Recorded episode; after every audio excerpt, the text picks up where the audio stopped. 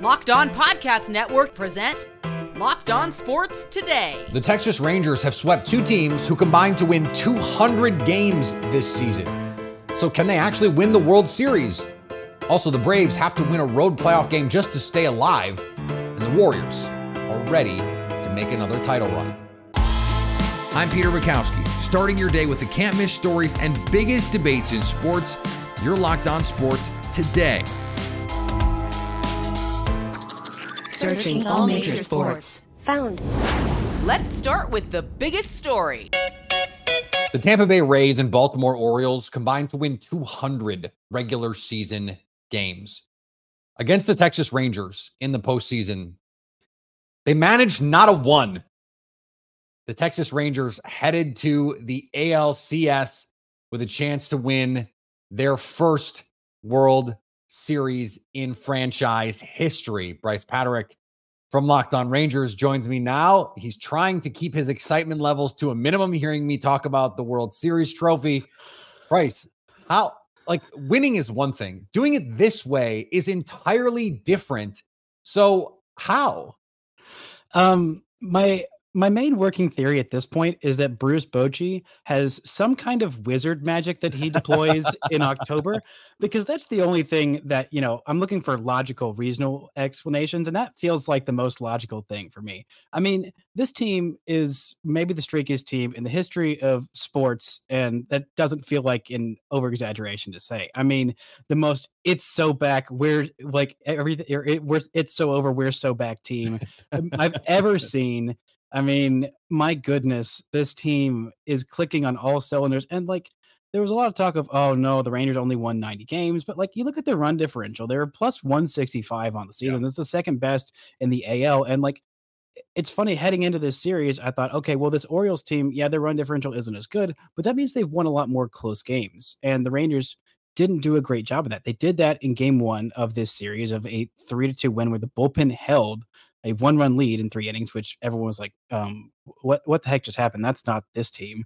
And then, you know, the Rangers just turned into blowout games and they had more experience in those when you put up, you know, five run innings, four run innings, you know, multiple times in two days or two games. It's just like it makes it a lot easier to win. And then you throw Nate Eovaldi on the hill.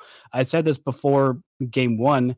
I said if the Rangers take game one in that series where the Rangers had the biggest disadvantage, they were throwing a bullpen game of Andrew Heaney and Dane Dunning versus the Orioles ace, who Kyle Bradish looked really good in that game. Mm-hmm. I said if the Rangers win game one, then this will probably end up being a sweep. And lo and behold, here it is, a sweep. All right, we got Nostradamus on the line here with with with Bryce. So I guess if you're if you have a shaky bullpen, the answer is win game seven to one, and you don't have to worry about what your bullpen is doing in the eighth and ninth innings. Um, I, I asked you the last time we talked the sustainability of this, and after we finished, we had a conversation that was like, if not them, who? And it does it it is starting to feel more and more like that with this team because you look around and all of these top teams are struggling. There is questions about should there be changes to the format? That's how much these higher seeds are struggling. And so it does seem like if you're Texas, you're going, wait, why not us? I mean, in years past, I mean, where was this discourse in 2012 when the Rangers were like the best team in the regular season for the entire year and then choked away the division on the last day, had to play in the first year of the one game wild card and lost to these Orioles? Yeah. back in 2012. Where was the discourse then? Where was the discourse in, you know, 2015 and 16 when the Rangers were an incredible team and lost in the ALDS? There, there was none of that. And so the Rangers don't give a crap. They don't care at all. I mean, all of this, oh, well, the Rangers get to stay hot. The Rangers flew from Seattle to Tampa Bay, the longest flight you can have, had one day of rest, go out, beat the snot out of the 99 win Rays, and then they had a couple of days off. Whoa, what a what a huge advantage of two days off. And they get to go face the Orioles team who said there was an, an, article, I believe it was in the Baltimore Sun, talking about how the Orioles said they needed this rest very badly because you know get to reset your pitching staff, everybody gets some time off, and you know what? Who cares if it's slightly advantageous for a team to you know only have you know one or two off days as opposed to five. I mean, if you were really the better team, then just win. Or sometimes the better team doesn't win in October, and who cares? Who cares? Honestly, I don't. The Rangers are winning, other teams are losing. And if you were really that good, you should have simply just won baseball games in October. Stay up to date all year on the Texas Rangers by subscribing to Locked On Sports today and Locked On Rangers on your favorite podcast app and on YouTube. Thanks for making Locked On Sports today your first listen. Coming up, the Braves looked unstoppable for most of the summer, but it's no cakewalk to the World Series. Before we get to that, though, the Astros are one win away from another ALCS. Modern medical care and treatment are important, but our global supply chains are fragile. Things like pandemics, natural disasters, and foreign travel may cut you off from the treatment you need. Jase Medical wants you to be prepared. That's why they're offering the Jase case. The Jase case provides five life saving antibiotics for emergency use. Just fill out their online form, and one of their board certified physicians will review it to determine whether medications are safe and appropriate. Then they send your prescriptions to one of their partner pharmacies where your Jase order will be filled and mailed directly to your home. You'll be able to send your physician a message for answers to treatment related questions any time. Everyone should be empowered to care for themselves and their loved ones during the unexpected. Save more than $360 by getting these life saving antibiotics with Jase Medical, plus an additional $20 off using my code locked on at checkout on jasemedical.com. That's J A S E medical.com. Now, here's what you need to be locked on today. The Astros got their first road win of the ALDS and now have the Twins staring down elimination. This is Eric Heisman here with the Locked On Astros podcast. Your Houston Astros are up 2 to 1 in the ALDS over the Twins after winning on the road 9 to 1. Yes, you heard that right. 9 to 1. They scored 4 runs in the first inning three runs in the ninth inning and two more runs throughout the game. You had multiple home runs. Uh, Abreu had two home runs. Alvarez had another home run. Is this guy even human? Alex Bregman had a home run, but basically the Astros scored early off of Sonny Gray, throwing him off his game, and Cristian Javier came out and dealt for five innings. Yes, he ran into some trouble walking the bases loaded in the fifth inning, but then he nailed down and got two strikeouts to end the frame. And Dusty Baker just turned it over to the bullpen, and the bullpen got the job done. So the Astros will now turn to Jose Urquidy versus Joe Ryan for game four. The Atlanta Falcons traded for Los Angeles Rams receiver Van Jefferson on Tuesday. As part of the deal, the Falcons sent a 2025 sixth round pick to the Rams for a seventh round selection in the same year. Jefferson had a career year in 2021 as the Rams made their way to a Super Bowl title. Since then, he's seen his role all but disappear. This year, Puka Nacua and Tutu Atwell emerged as the top pass catchers in LA. And now Cooper Kupp is back. So it was hard to see Jefferson seeing the field very much. So far this year, Jefferson has just eight catches for 108 yards and no touchdowns. Great. Another player they can throw to instead of Kyle Pitts. Can't wait. The hits for the Minnesota Vikings keep on coming. Justin Jefferson will miss the next four games because of a strained right hamstring he suffered Sunday in the team's 27 20 loss to the Kansas City Chiefs. According to a report, the Vikings plan to place Jefferson on IR to ensure that he does not return to the field too early and suffer a setback. Vikings head coach Kevin O'Connell said the team would be cautious with its superstar wideout, and there are some who wonder if Jefferson won't need more than four weeks to recover. Given their desperate position in the standings, it is a wonder if the Vikings will be totally out of it. Jefferson is eligible to return. Is this a, a low key tank move? Are they in on Caleb Williams? I guess we'll see. And Lakers head coach Darvin Ham really believes in Anthony Davis's ability to shoot the three. After Tuesday's practice, Ham said, I want him if he can. I know he won't do it, but maybe he'll shock me. But I've requested to see six three point attempts a game. Through two preseason games, the big man is keeping up with his coach's call, going three for six on threes and 27 combined minutes on limited action against the Golden State Warriors and Brooklyn Nets. For context on just how much of a change this would be for AD, he averaged 1.3 attempts from deep last year.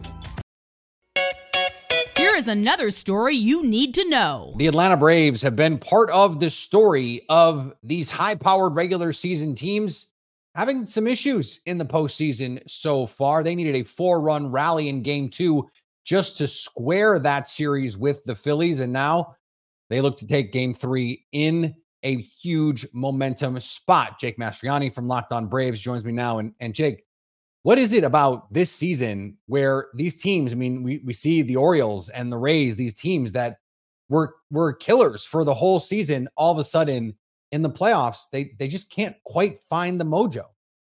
Yeah, it's tough. I, I don't know. If, I don't know how to explain it. I definitely think there's something there, and uh, you know, you hate to make excuses, but baseball players weren't meant to have five days off like this. I mean, that's longer than the All Star break. You got to imagine that that has some sort of effect on it. And yeah, it's an advantage to avoid that wild card series, but you win that wild card series, you're already in that postseason mind frame. You already have that postseason adrenaline going into that that division series. And so I think teams are going to have to figure out a way, you know, to get around this because certainly you're not going to lose games to try to get in that wild card series, but uh, look, it's, it's pretty evident. Some of these top seeds have come out really flat. And look, the Braves and the Dodgers did it last year too. They both came out flat in that division series after that five day layoff. So I, I don't know what necessarily the answer is to get around it, other than Braves and top seeds just need to step up and play better. You know, the Braves tried to play sim games this year to keep you know the timing and that's the biggest thing i think it's the timing of hitters you haven't faced you know, live competitive pitching for five days and you're trying to hit a Zack Wheeler sinker, you're, you know, you're trying to hit a, a good, you know, curveball that you, you're not going to see in a sim game. I mean, that's just, it's tough to do. But uh, again, I, I don't, I don't think anybody knows what the answer is, or we probably wouldn't be seeing these issues that some of these top seeds are having. Yeah, and and baseball is supposed to be the ultimate large sample size sport. Uh, we, we we talked about this with our O's host the other day, and you look in football, for example, where you have these one game postseasons, having that bye is still a huge advantage, even where just one game can end your your those top seeds go to the NFC championship game and AFC championship games way more often than not. It seems like it could just be the type of thing that takes time for these players to adjust to. Like there's a there, this has been a season, Jake, of just everything is changing. Yeah, no, it certainly has been, and and it's hard to comp- compare, you know, baseball uh, to football. Just totally yeah. different in the way that you prepare. I mean, you want that rest in football. You need those days off, but in yeah. baseball, you want to be out there every day. You don't want to lose that timing as a hitter. So you know, it's a little bit different in that regard. And like I said, you want to skip that wild card round. I mean, you're not going to just lose games to play in that wild card round, but uh, you know, there is I like you talk about the part, you know, the point. This is a large sample size, and I, and I fear that with this playoff format, while it's exciting and I love it as a fan perspective, it is so exciting and it's going to generate a lot of money.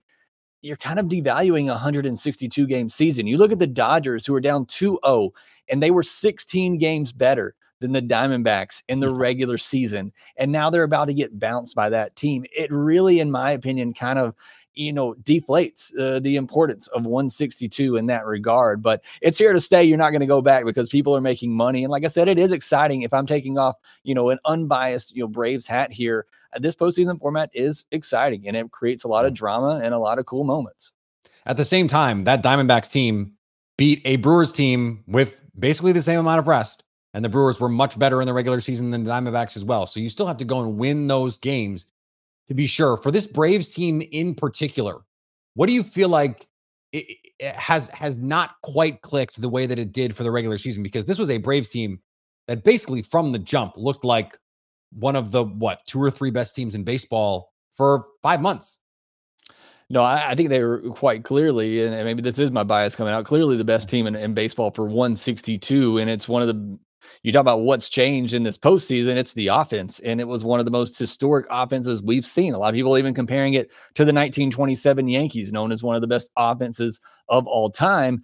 That's what you saw in the regular season. And then you get to the postseason. And again, this is why it's hard to imagine that it's just coincidence. And this offense can't score for a game and a half. They struggle and give credit to the Phillies and the game plan they had in game one was, great. And Zack Wheeler's one of the best pitchers. But it's just you know you have this historic offense and you come into an off or you come into a postseason after five days off and they just couldn't get it going. The pitching, which is what many think was many people thought was going to be the biggest Achilles heel for this Braves team, it's been great, but it's the hitting that took so long until those last three innings of Game Two to get going. And so if they're going to win, that offense has to be the offense they were in the regular season.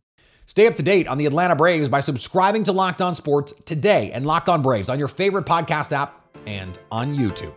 Coming up, the Warriors are ready for what comes next. Warriors center Kevon Looney joined Locked On Warriors host Cyrus Saatsaz and Kylan Mills to discuss Golden State's state of mind heading into the new season. this is the first time this summer we did some mini camps and different things like that to get everybody on the same page before coming into training camp. I think you can tell the difference uh, by us doing that. Everybody's on the same page already. Uh, the first day of practice didn't feel like the first day of practice, and uh, we still got a lot to lot to grow on the court. But I think we're taking steps in the right direction, and everybody has the same goal. A lot of folks really excited to see how CP3 would fit in with this group. What has your experience been like now being on the same team as him and getting to interact with him in the locker room? Uh, it's been a lot of fun. It's definitely different. Uh, you know, we've been going against him for so long, and he's been like our arch nemesis uh, since I've been in the league. So have him on our side now, it's been pretty fun. Uh, he's a great leader. Uh, he's real vocal. Uh, he, he talks a lot, so that makes everything easy. Uh, but it's been it's been a lot of fun just to learn from him. He has a lot of knowledge, uh, especially in the pick and roll, different things for, for me that I can I can learn from and it can uh, apply during the season. Of some of the newcomers and the youngsters returning, who has impressed you with the way they've come into training camp? I know in the preseason game there were a lot of impressive performances from some of the young up and coming Warriors players. Uh, throughout training camp, I would probably say uh, uh, J.K., uh, Moses, and Gary uh, has been like standouts to me. Uh, not having Gary last training camp and him being here, you can tell from his his intensity, his joy on the court, and just what he brings defensively. Uh, it just pops out every time he gets out there on the court. And then just J.K. and Moses, just seeing their their growth from last year. Uh, you know, they've been one of our some of the, our better players throughout training camp. We saw that throughout the game. And I'll also shout out the rookie uh, BP. Uh, he had a really good uh, first game preseason. Didn't look like he had any nerves, and I know how, hard it is to be for your first game to go out there and perform. So uh, he really stood out uh, last game. Where have you seen Jonathan Kuminga grow the most from last season to this season? Uh, he he grew in a lot of different areas on the court. Uh, just his basketball IQ seemed like he's got a little bit higher. Uh, you know, defensively, he's taken another leap. Uh, last year, I think he kind of, you know, throughout the end of the season, he started taking on the defensive challenge when Wiggs was out. And I think uh, coming into camp, he's been there every every day. Uh, you know, whenever Steph gets the ball, he's he's picking him up full court, who doing different things like that. And uh, just his his his his his leadership on the court. You know, he playing with the second unit. He's being more real vocal. He's talking more on defensive end, and he's just taking those those strides. And uh, I think uh, it's going to be good for him to do that. Uh, we're going to need him this year to to go where we need to, to where we want to go. I think he's been doing it. Kevon, Dub Nation loves you, and rightfully so. Uh, I think we all remember when you were first drafted. Uh, you weren't drafted as a center. I mean, at least my memory uh, serves. You were drafted more as a wing, and your right. games like developed tremendously to, to being one of the elite centers in the game. My my first question to you is, um, are you like, in your opinion, like a lot of the fans are clamoring for the team to add some size to basically help you out, so you're not oftentimes alone down there battling these elite bigs like Jokic and and and, uh, and Anthony Davis. Are you, in your opinion, is the front court deep enough? Like, do you have enough help? Do you wish the team would maybe bring some more talent to, to reinforce that front court? What are your thoughts on whether or not you're deep enough uh, in the inside to handle uh, the other elite teams in the NBA? I think we are deep enough. Uh, I think the pieces that we added uh, complement uh, what we do. Uh, you might not picture them as big centers or bruisers or anything, but adding Dario and Trayce, drafting Trayce and Garuba, add those type of guys. Uh, they might not be the tallest uh, as far as NBA wise go, but the, the way that they play and the way the physicality they bring, I think is going to be a tremendous help to our team. Because uh, the year we won it, uh, we didn't have we was probably the same size. We had uh, uh, and Otto Porter. They're not traditional centers, but they had size. And I think we added those type of guys. I don't know what's going to happen with Rudy Gay, but adding a guy like that, uh, you know, that's perfect for our team. Uh, they can play big and they also can space the floor and uh, do different things. So uh, I think we're, we're deep enough, and uh, we have the size and the and uh, you know speed and the strength to compete with anybody. And at the end of the day, our strength is going to be us playing fast and uh, making teams adjust to the way we play. And uh, I think we're able to do that and do that at a high level. We're pretty tough to beat. And finally, Deebo Samuel wants Dallas to know the next time the Cowboys meet the 49ers may be worse than this past week. After Micah Parsons said Dallas wants another shot at San Francisco, Deebo responded on another podcast by saying it was already personal before the game started, and now 42 to 10. I don't think you want to see us again. The Niners and Cowboys may be reigniting this rivalry, you know, as long as the Cowboys can be competitive against them, which so far, eh, not really. Thanks for making Locked On Sports today your first listen. Now go find your favorite team's Locked On podcast and make them your second listen. Coming up on the next Locked On Sports today, the Broncos are about to play the Chiefs twice in three weeks, with the first game coming up tomorrow night. So at least until tomorrow, stay locked on sports today.